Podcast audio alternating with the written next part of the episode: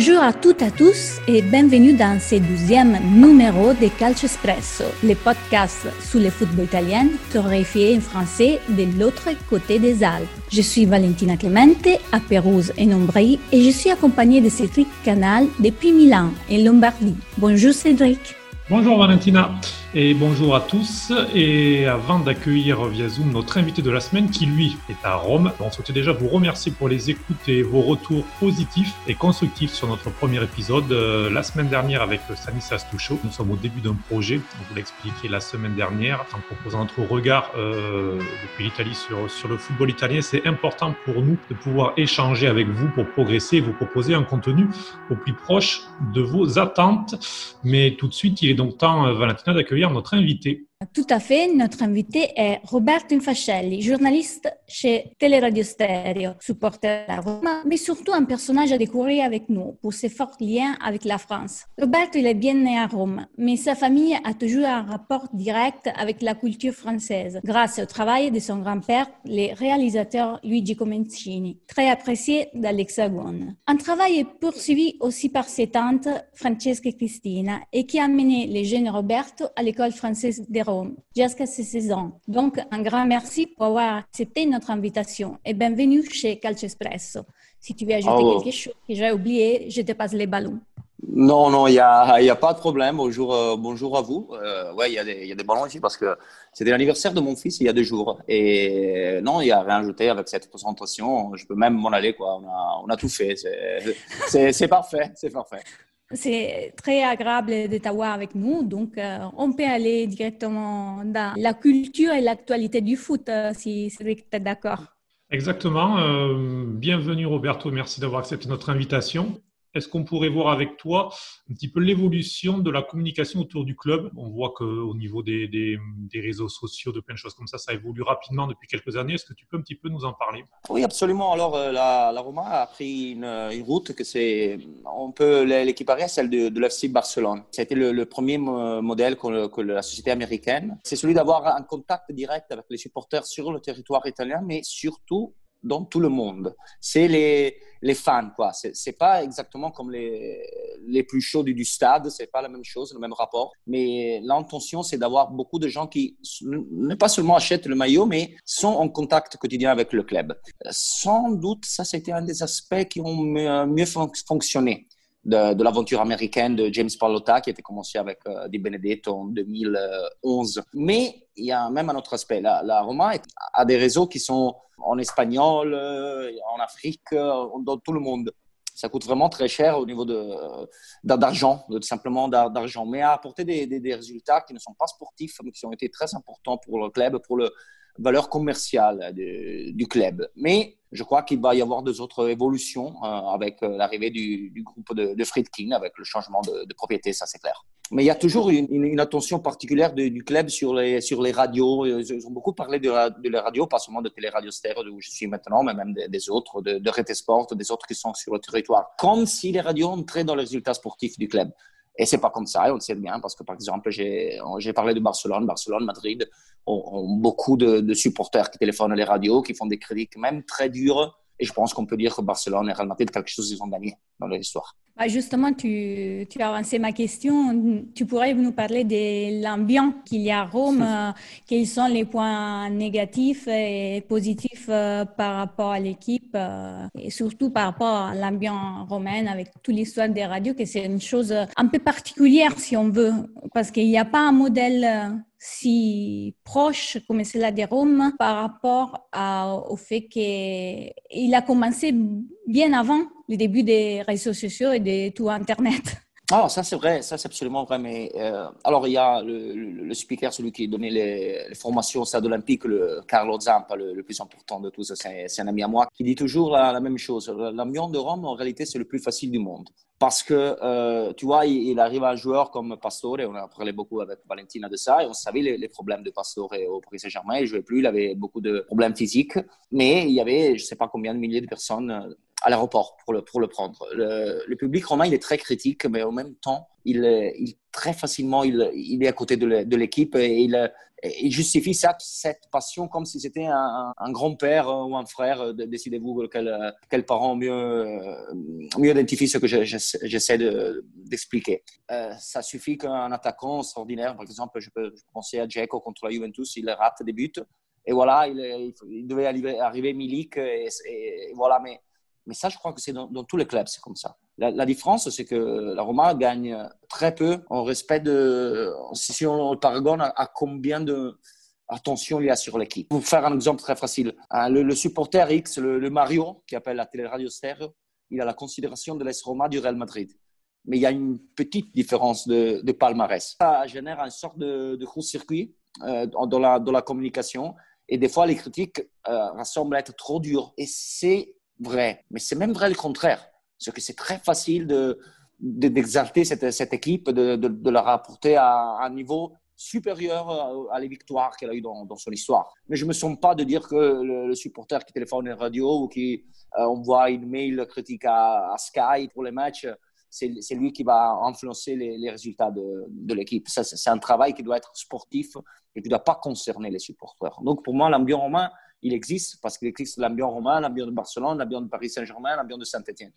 La, différence, c'est une capitale énorme qui ne gagne pas comme, comme toutes les autres équipes importantes qui sont le, symbole d'une nation, le symbole d'une nation. Rome a, comme d'autres villes, d'autres capitales européennes aussi, comme d'autres villes italiennes, deux clubs euh, en Serie A. Est-ce que l'ambiance autour de la Lazio est comparable à la Roma ou c'est totalement différent?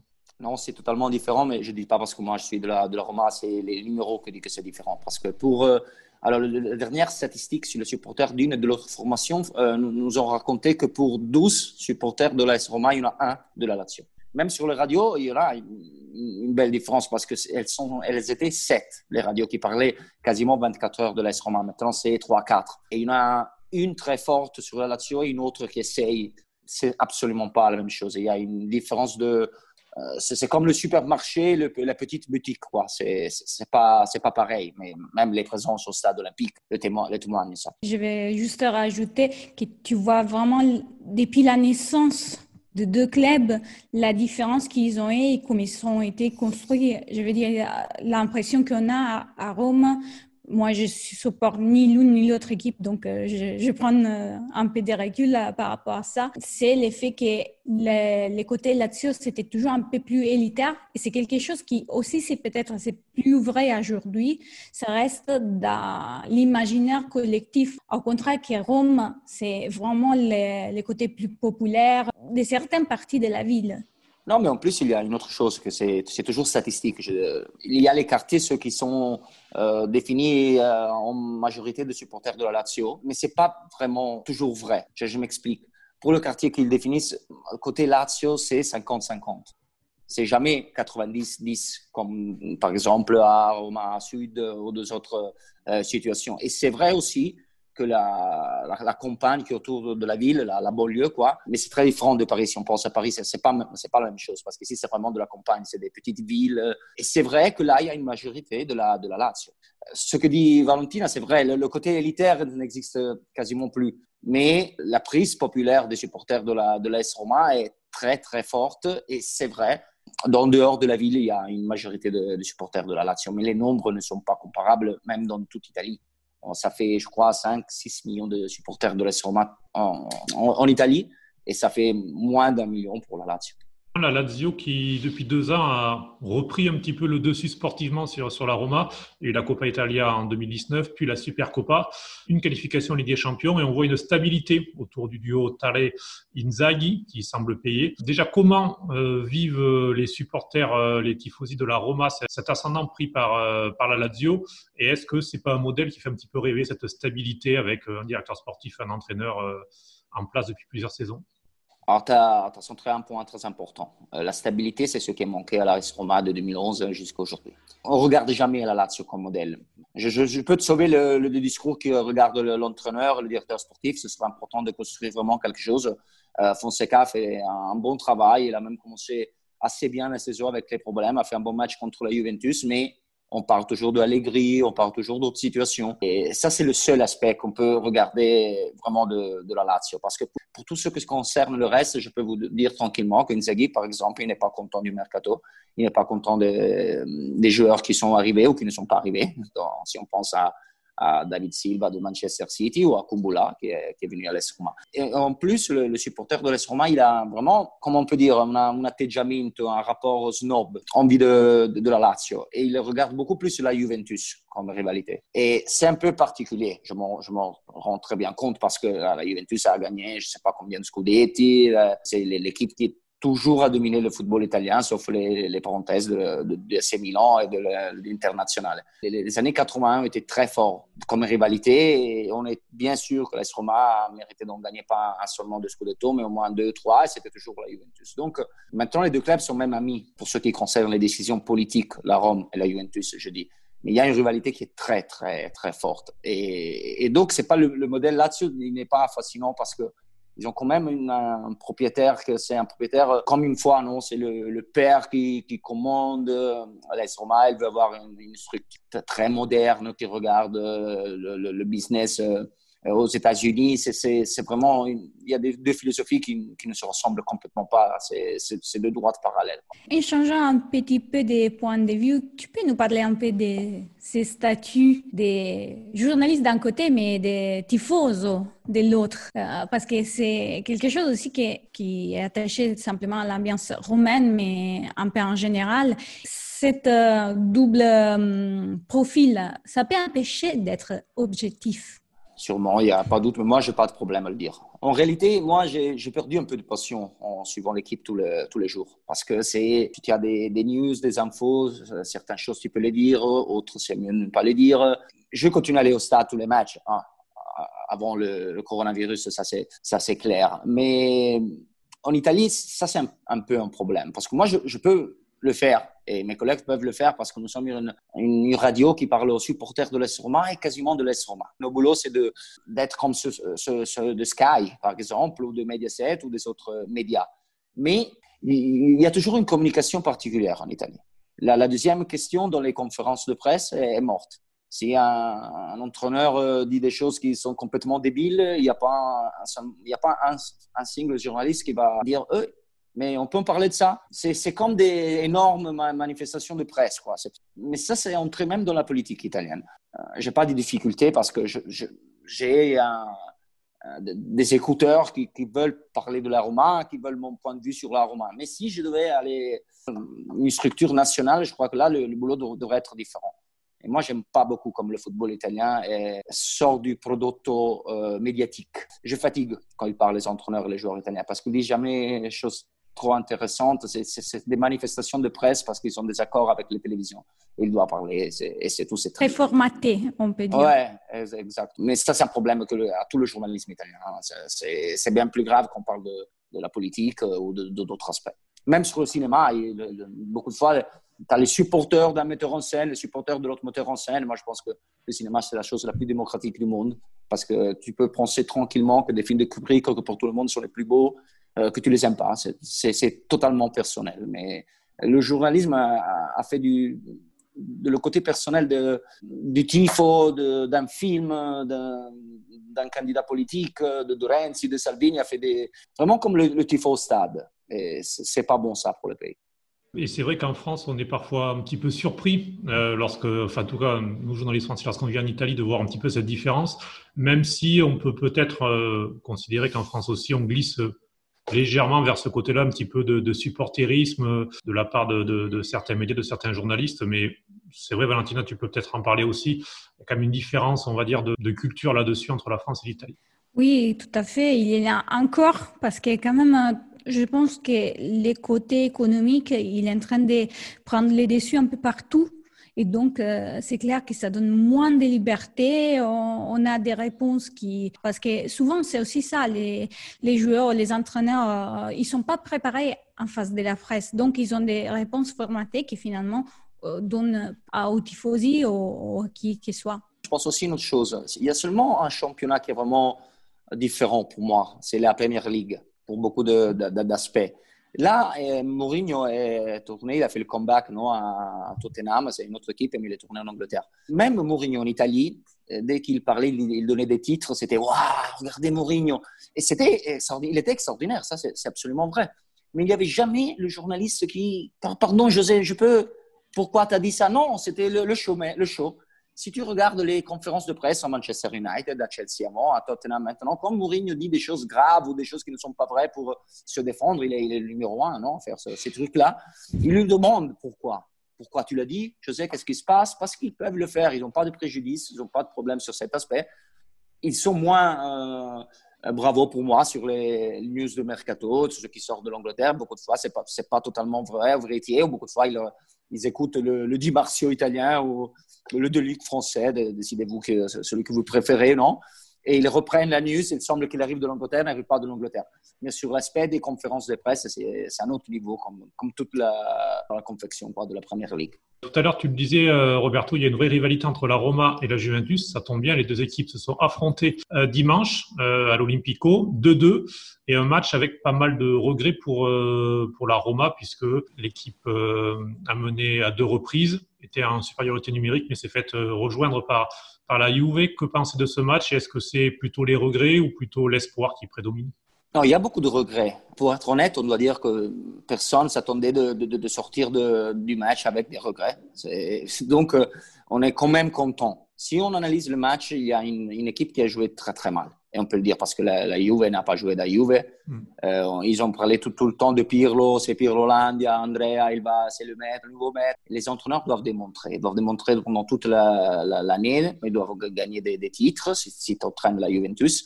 Pirlo, il va faire très bien pour moi mais c'est un entraîneur jeune. L'aspect défensif de la Juve dimanche était terrifiant. Il était toujours euh, avec la longue courir euh, vers Dzeko, vers Mkhitaryan. L'équipe de la Juve avait un baricentro, il coupait l'espace seulement pour tenter de faire, de faire des buts. Il ne réussissait jamais pas à prendre les, les, médias de terrain de, la, de la Roma. Pirlo était non, le nouveau enfant prodige des entraîneurs italiens et Fonseca, c'était celui qui, qui va perdre son, son équipe, le, le, le, débile, mais Fonseca préparait très très bien le match. En effet, la, Roma, elle pouvait gagner contre Verona, elle pouvait gagner contre Juve, là seulement un point. C'est même pour l'affaire Diavara, c'est pas Diavara, c'est la Roma qui a fait l'erreur de, la liste, mais en tout cas, la position de Fonseca, c'est pas trop renforcée pour moi. Mais le match a été très beau pour la, pour la Roma. Mais la, Roma, elle a toujours les mêmes qualités et les mêmes problèmes quand elle joue très bien, pour faire deux buts, elle doit tirer vers, les cages 500 fois. Et la, la Juve a tiré une fois vers Mirante et on a fait deux, deux buts. Donc, ça a été une occasion perdue peut-être, mais si on était dans une situation normale, sans validation de l'entraîneur, mais cette validation existe, on sait qu'il il risque son, son, boulot tous les matchs et tous les jours peut-être, ça, c'est pas changé. Et pour moi, c'est un, un regret tout ça, parce que si tu peux prendre Allegri ou vraiment un entraîneur qui représente un upgrade, tu dois le faire. Si c'est seulement parce que Fonseca, parce que c'est un nouveau propriétaire, euh, mais il n'y a pas une raison technique, euh, ça peut être une erreur, peut-être trois points avec la, Juventus. Euh, ils n'auront pas changé complètement le, le, sens du discours, mais quelque chose, oui. Peut-être aussi, c'est toute la situation qui, vit la Rome en ce moment que ça l'empêche d'avoir une stabilité et que euh, entre l'effet de Verona et justement le, le match nul contre la Juventus, euh, l'équipe s'est retrouvée qu'avec un point et c'est un peu dommage c'est pas un, énorme problème d'avoir un point après seulement deux matchs. C'est pas ça. C'est, as dit bien, c'est toute la situation qui est particulière. En même temps, c'est une situation qui a redonné de l'espoir aux supporters parce que euh, c'était 170 millions, je crois, les, pertes de la, Roma. C'était un, club une propriété qui, qui, ne regardait plus le côté sportif depuis euh, au moins deux années. Et donc, c'était une situation qui était intolérable pour, pour les supporters. Il n'y avait pas de projet, il n'y avait, avait rien. Maintenant, ils sont arrivés le Friedkin Group avec le, papa, Dan, son, fils, euh, Ryan et tous les autres, naturellement. Ils sont en train de faire les choses d'une façon très, très sérieuse. Ils sont en train de regarder tous les aspects du club. Vous pensez qu'ils sont 7, 8 heures à Trigoria, ils ont déjà été à Rome plus que peut-être par l'autre dans toutes ces 10 ans. Et ils regardent chaque aspect avec la, la, lente, non de, de, du club, du, catering, combien on dépense pour les voitures, combien on fait ça, non, il faut changer ça. Et naturellement, tout ça, ça nécessite d'avoir beaucoup de temps. Et si ça, le, le, passage propriétaire serait venu comme ça devait être mois de mars, ils auront eu le temps pour planifier même une saison sportive.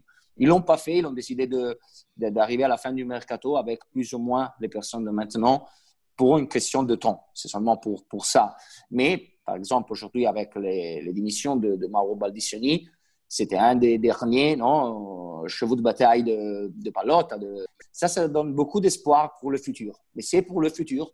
Et ça, c'est une situation qu'ils nous disent, nous, disent, ils nous racontent demain, demain, demain. C'est comme l'enfant, non Quand tu lui dis demain, parce qu'il n'a pas le, sens du temps euh, d'une manière définitive. Si, tu dois aller acheter un Lego demain, un jour, ce demain doit arriver les supporters, ils sont toujours en train d'attendre ça. Mais il y a vraiment beaucoup d'espoir parce que la façon de travailler du Friedkin Group, c'est vraiment très méticuleux, très particulier. Et je suis sûr que cette année va être assez difficile, mais c'est vraiment euh, le start, le départ d'un projet en, espérant que le mot projet va avoir un sens pour la première fois de 2010 hein, aujourd'hui. Alors, Palota était très contesté. Il y avait des banderoles, il y avait euh, des manifestations contre lui de la part des, des tifosi de la Roma. Tu le disais, ça faisait à peu près deux ans qu'il avait plus ou moins lâché l'affaire au niveau de, ses ambitions. Est-ce que le projet du stade, justement, qui n'arrivait pas à sortir de terre, euh, l'a un petit peu écœuré Et est-ce que la nouvelle, euh, le, groupe Frederick est intéressé pour reprendre ce, projet de stade, euh, puisqu'on le rappelle, euh, Palota espérait avoir un stade de, propriété de la Roma et donc quitter l'Olympico qui est partagé avec la Lazio? Alors l'Olympico, c'est pas seulement un discours de, partage avec la Lazio, c'est même un, stade qui est très beau à regarder, mais pas à vivre. Et ça, c'est une belle différence parce mm. que les, les, tribunes sont très loin du terrain, parce qu'il n'y a pas de, de, parking pour les, pour les voitures, parce que le, tout, le, tout le quartier se, se, bloque quand il y a un match, que ce soit de la Lazio ou de la Rome, plus de la Rome pour une question de numéro de supporters seulement pour, seulement pour ça. Alors, la question stade de la Roma, c'est la seule chose où Palotte avait vraiment raison. Parce que c'est hallucinant de faire un projet deux fois, euh, trois, avec les erreurs de la première fois, trois fois de le voir toujours stoppé par. Euh, Ce n'est pas un discours politique, le, celui que je vais faire, c'est un discours d'opportunité pour la ville. Cette ville ne construit jamais rien. Il y a les, vieux taxis de Rome qui, qui font non, pour, pour, rire et ils racontent Je suis tourné à, Londres après deux ans et il n'y avait plus le, restaurant, il y avait un, parking, un stade, non? Et on le voit très bien ici, il y a tous des problèmes.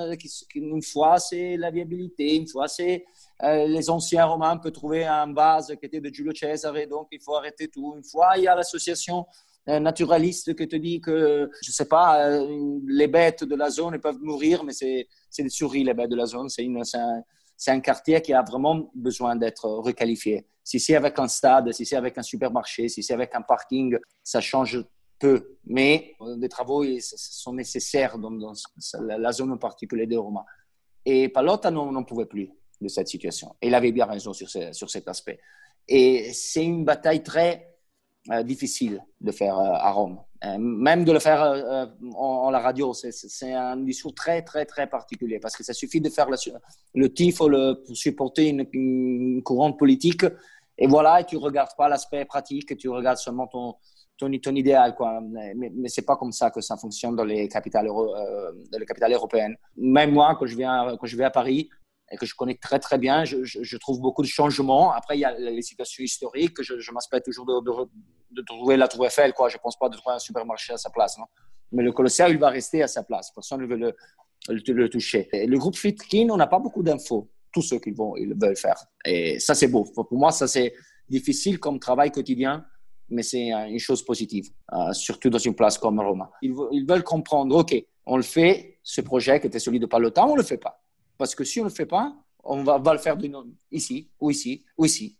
Dites-nous, mais ils veulent des réponses en plus. Maintenant, le stade de la Roma est devenu une question politique, parce qu'il va y avoir les élections. Donc, il y avait des, des, personnes qui ne voulaient pas, qui maintenant, ils se sont réveillés, ils ont dit, mais non, on va le faire, c'est nous qui va le faire, non, on va le faire, c'est nous qui va le faire.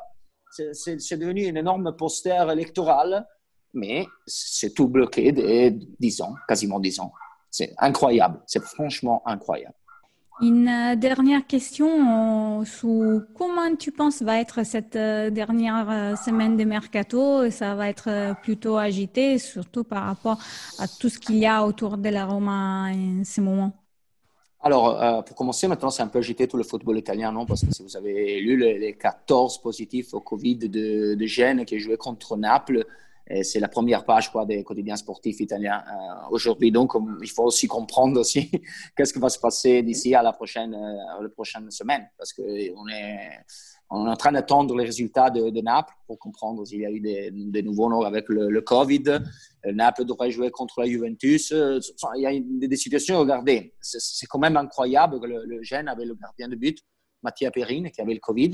Ils étaient en train d'attendre les résultats sur tout le, reste de l'équipe. Les résultats n'étaient pas arrivés. Ils ont quand même joué contre Naples. Hein, ils ont, joué très bien. Ils ont perdu 6-0. Pour l'instant, le, football italien est derrière cette, cette question et, c'est naturel. Pour le mercato de l'AS Roma, hum, c'est très compliqué. On ne rêve pas les, champions. On sait qu'Arsenal a proposé Alexandre Lacazette. C'est un joueur que moi, moi j'adore. Mais évidemment, il coûte trop d'argent. Donc, ils avaient quasiment fait l'affaire avec Real Madrid pour Borja Mayoral, mais Zidane, euh, il a décidé de le, garder. Ils ont offert Jovic. Mais Jovic gagne, 5 millions d'euros en saison. Et en plus, il a fait deux buts en, 28 matchs. Donc, euh, il a besoin vraiment de se relancer. L'espoir de la société de la Roma, c'est essentiellement, sont essentiellement trois. De, de placer certains joueurs qui ne rentrent plus dans le projet technique, même euh, en loan, même on les, on les prétend. Fazio, Jesus, euh, il, y en a, beaucoup. Perotti, mais c'est très difficile parce qu'ils gagnent de 2 millions et demi à jusqu'à 3,5. Donc c'est très, c'est très difficile. Et en plus, il y a le rêve de remporter Smalling de Manchester United et de prendre un attaquant, comme peut être Borja Mayoral. Si l'AS Roma réussit à placer un joueur ou deux et prendre un attaquant et le retour de Smalling, les supporters de l'AS Roma ne vont pas, ne vont pas aller chez le Massimo pour euh, dire waouh, quel, mercato extraordinaire, mais ils sont quand même assez contents. Mais l'effectif euh, aurait besoin même d'un joueur sur la droite, d'un autre joueur sur la gauche, parce qu'il y a seulement, euh, y a seulement Spinazzola, parce que le, vice, c'est Calafiori, qui, a 18 ans. Donc, quand même, l'AS Roma va rester incomplète.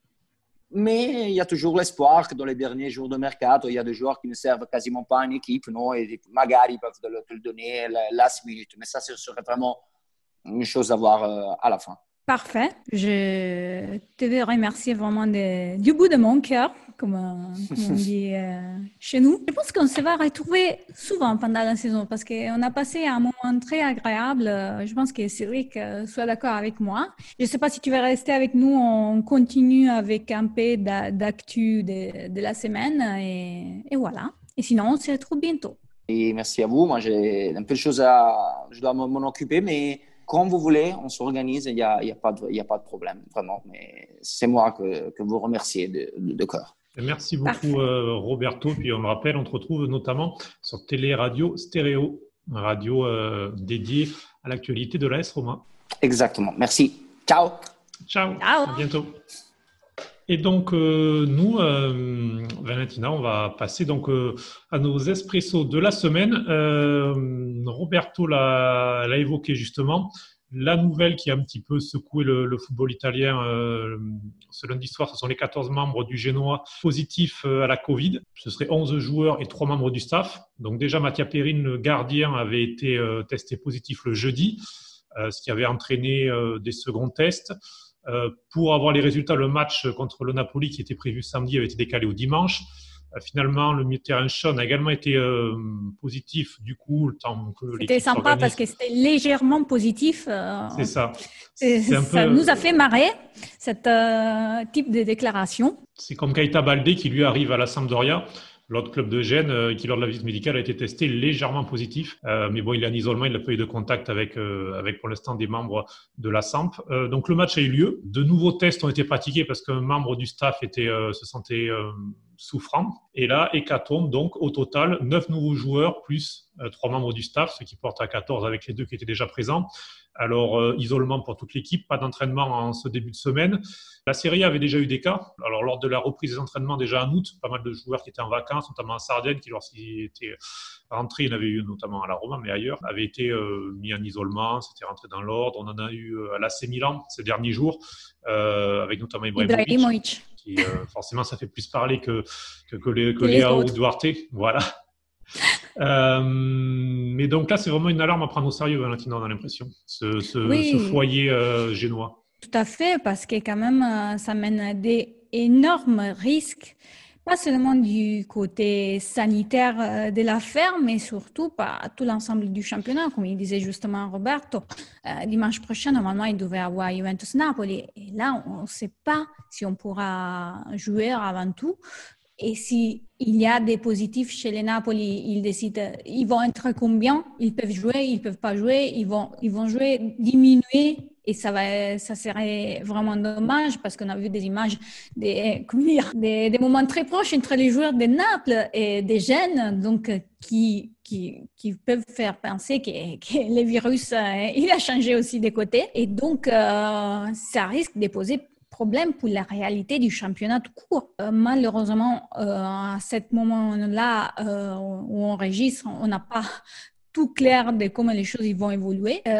c'est clair que ça pose un problème quand même au niveau du protocole qui aujourd'hui il, nous donne pas oui, plus qu'il n'existe pas, ne nous donne pas des points certains pour aller en avant et une tranquillité. Euh, vu qu'en plus, là, l'Europe, en tout cas, euh, ou quand même dans le reste du monde aussi, euh, la situation il commence à empirer. Donc, c'est très facile de prendre ces, virus. Il y a des gens hier soir déjà sur Twitter qui les étaient, ah ben non, ils, vont arrêter les championnats parce que c'est pas possible. Et ça reste un vrai. Essayer de trouver une solution. Sinon, l'unique solution, ça, va être d'arrêter à nouveau tous les, les carousels. Je disais euh, pas de protocole. Alors, il y a bien sûr un protocole pour ce qui est les tests avant les matchs. Euh, on l'a vu. Donc là, il y a eu a priori une faille. Alors, il faut faire attention également. Euh, certains experts parlent des fois de, problèmes aussi au niveau, comme c'est le même laboratoire qui a fait les résultats de, tous les joueurs du Génois, il peut aussi y avoir des failles au niveau des résultats. Donc, c'est aussi attendre des faux positifs, des faux négatifs. Donc, peut-être, là pour l'instant, c'est 14, peut-être c'est finalement que 5, peut-être c'est 22, enfin, on ne sait pas.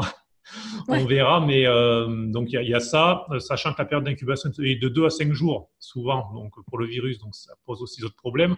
Euh, le Napoli est testé ce mardi, jour de notre enregistrement. Les résultats auront lieu mercredi, mais si entre dimanche, 5 jours, ça va jusqu'à vendredi, ce qui veut dire qu'un joueur du Napoli peut contracter le, virus et être positif seulement vendredi, soit 48 heures avant le match contre la Juve. Donc on voit que tout ça est, compliqué. Et juste, donc, pas de protocole clair pour ce qui est euh, des suspensions des matchs, des reports. La Serie A est le seul championnat des cinq grands championnats européens dans ce cas-là. Euh, en France, il faut avoir 20 joueurs disponibles sur une liste de 30. C'est ainsi que le PSG était privé de 7 joueurs, par exemple, lors de sa défaite contre Lens, dont son quatuor offensif euh, Neymar, Mbappé, Di Maria et Cardi. Pour ce qui est de, de, l'Espagne, c'est le plus strict.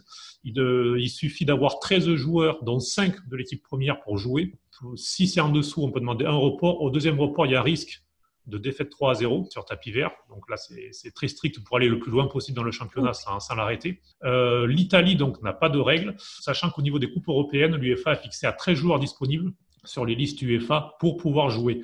Donc, euh, on voit que les, règles sont assez... sont euh, très différentes d'un côté et de l'autre. Euh, on voit aussi qu'il y a des pays comme la France qui ont décidé de baisser la période des quarantaines de 14 à 7 jours, euh, chose qui n'était pas partagée par les autres pays, euh, qui s'amène aussi des problèmes en Belgique parce que les quotas des, des positifs, ça monte. Donc, ça semble d'un côté qu'on n'a pas énormément appris par la première vague et qu'on essaye, euh, c'est normal parce qu'on essaye de sauver les côtés économiques, pas que dans les foot, mais dans l'autre côté, euh, il faudra être un peu plus smart, pas que smart working, comme on dit en Italie. Mais euh, pour ce qui est du public, donc là pour l'instant c'est 1000. Le comité technico-scientifique, en fin de semaine dernière, a ralenti les choses pour ce qui est d'une réouverture à 25% des stades d'ailleurs, à attendre euh, vers la mi-octobre pour vraiment voir l'effet de la réouverture des écoles et d'autres choses au niveau du pays. C'est un public parce que c'est pas justement comme tu disais qu'avec euh, les joueurs, mais c'est tout les, la viabilité autour du stade, l'effet de mettre euh, les gens dans l'attente, éviter des rassemblements, choses qui sont tout à fait normales autour d'un stade. Le problème, c'est pas être dans les stades, c'est l'arrivée au stade. Bien sûr, on suivra tout ça. Euh, et puis on fera le point la semaine prochaine. Euh, s'il y a eu une troisième journée, normalement, il devrait tout de même y avoir une troisième journée, à moins qu'il y ait une vague, euh, à moins qu'il y ait une vague dans tous les clubs. Peut-être donc le report, le Génois doit affronter le Torino. Peut-être le report de ce match et euh, également Turin, mais la Juventus pour le Napoli. On verra si ces deux matchs auront lieu le week-end prochain, euh, donc lors de la troisième journée de Serie A. Euh, Valentina, on passe à ton espresso et je crois qu'on retourne à Rome. Exactement, on retourne à Rome parce que la semaine dernière, c'était l'anniversaire de Francesco Totti, 44 ans pour Il Pupone, dont les noms continuent à tourner autour du club romain après le départ de Pallotta.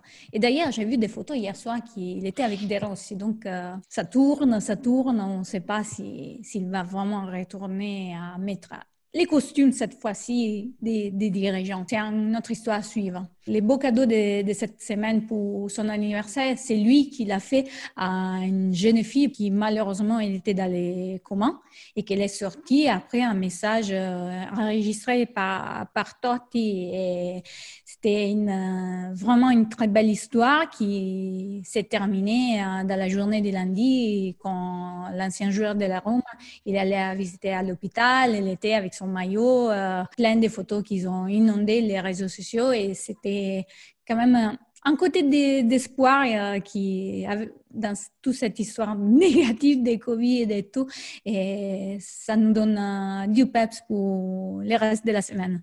Et je vais également proposer un petit peu de peps. avec un joueur encore en activité qui lui n'a pas 44 ans mais 37. Il s'agit de Franck Ribéry, le français, attaquant de, la Fiorentina qui l'a rejoint il y a désormais un an et qui était auteur d'une performance vraiment impressionnante contre l'Inter euh, samedi à San Siro, deux passes décisives, euh, deux autres qui auraient pu l'être, notamment une pour Vlaovic qui a eu la balle du 4-2 pour la Fiorentina qui aurait peut-être scellé le match à un quart d'heure de la fin. Vraiment, le Français qui a été victime d'une grave blessure, il faut-il le rappeler, la saison passée, après de bons débuts, confirme qu'il est toujours un joueur d'exception. Et dans le 3-5-2 de Yakini, il évolue attaquant gauche, euh, donc n'a pas besoin forcément de faire le repli défensif puisqu'il a Biraghi euh, à côté gauche qui occupe ce rôle de piston. Il dispose vraiment de liberté pour créer et comme euh, il a fait ce samedi vraiment pour pour régaler tous les amoureux de, foot. Et d'ailleurs, quand il est sorti à la 85e minute, la Viola menait encore 3-2. Puis il y a eu ce, retournement de situation de l'Inter. on va pas aller jusqu'à dire qu'avec lui sur le terrain, le résultat serait resté à 3-2 puisqu'il avait l'air tout de même fatigué mais peut-être que eh, la peur de, de, Ribéry peut-être n'aurait pas fait monter d'Ambrosio, par exemple, sur le corner euh, décisif, qui sait. Mais il y a des gens qui se sont plaignés de, sa sortie, il faut aller dire, euh, parce que tu dis, tu peux peut-être pas élever ton meilleur joueur quand, quand même euh, tu es en train de jouer contre l'Inter, mais peut-être aussi les physiques, justement, à la suite de, de sa blessure, ils demandent quand même de l'attention. Moi, perso, j'étais à Florence euh, les jours de sa présentation et j'ai l'impression mm, que déjà dans les premières heures, euh, c'était créé une euh, situation très forte, des liens très forts entre lui, la ville, d'ailleurs les clubs. Un rapport qui s'est stabilisé au-delà des pépins physiques et de l'épisode malheureusement négatif qu'il a vécu avec les braquages dans sa maison et qu'il avait amené des doutes sur sa permanence à Florence, qui heureusement ils sont passés vite fait. Et pour moi, c'est un vrai plus pour cette équipe, euh, une ville qui a besoin d'un peintre comme lui. Exactement. il faut le rappeler tout de même qu'il a choisi la Fiorentina alors qu'il aurait pu partir des championnats plus lucratifs. Euh, il s'est rapidement intégré sans faire de vagues, euh, rapidement parlé italien. Son rôle de cadre vraiment dans, le vestiaire auprès des jeunes. Il n'y a que des bons échos autour de lui. C'est aussi bon de le rappeler parce que depuis dix ans, avec Naïsna, on le sait, Ribéry a une image très très contrastée en France. Mais en tout cas, le, Ribéry que l'on voit en Italie semble être euh, le même que celui qui est passé de nombreuses années euh, au Bayern Munich et a, régalé également les supporters, mais aussi les, les dirigeants munichois. Exactement. Et puis, juste avant de terminer, juste un petit mot, puisque Calcio Espresso, vous le savez, cherche à aller au-delà du, football pur et simple. On l'a encore fait aujourd'hui en parlant de, la Roma, comme tu l'as fait également en parlant de, Francesco Totti. Euh, alors, je souhaitais saluer un tournoi euh, organisé cette semaine à Milan, qui s'appelle l'Eleganza Football Tournament, qui célèbre donc le football et la culture à travers la mode le tout alors que la Fashion Week de Milan vient tout juste de se terminer. Euh, c'est la première édition de, ce tournoi euh, amateur qui rassemble huit équipes, des équipes originales euh, comme celle de la Scala, euh, celle de, la Triennale, euh, de, de l'Ostello Bello par, exemple, tournoi masculin et féminin. Donc, vous pouvez suivre notamment sur les comptes Instagram de l'EFT Milano et celui des organisateurs Calcetto et Legranza. C'est, je trouve, une initiative plutôt sympathique de, casser un petit peu les barrières entre, le football et les autres aspects de cette belle ville de Milan. Tout à fait. Et donc, euh, aussi, cette euh, émission est terminée. On vous dit à la semaine prochaine pour le troisième épisode de Calcio Espresso. N'hésitez pas à réagir, donner votre avis, des idées des sujets et d'inviter sur notre site calcioespresso.com et à notre mail contact.calcioespresso.gmail.com. La musique derrière nous est Dance is the Daybreak. Et vous pouvez retrouver Calcio Espresso sur les principales plateformes euh, de podcasts comme Acast, Spotify, Deezer, Google Podcast ou encore Apple Podcast. Et vous pouvez ainsi vous abonner pour ne manquer aucun numéro. Merci et bonne semaine Valentina. Bonne semaine Cédric et bonne semaine à toutes et à tous. À la prochaine. Ciao ciao d'Italie. Ciao. Ciao.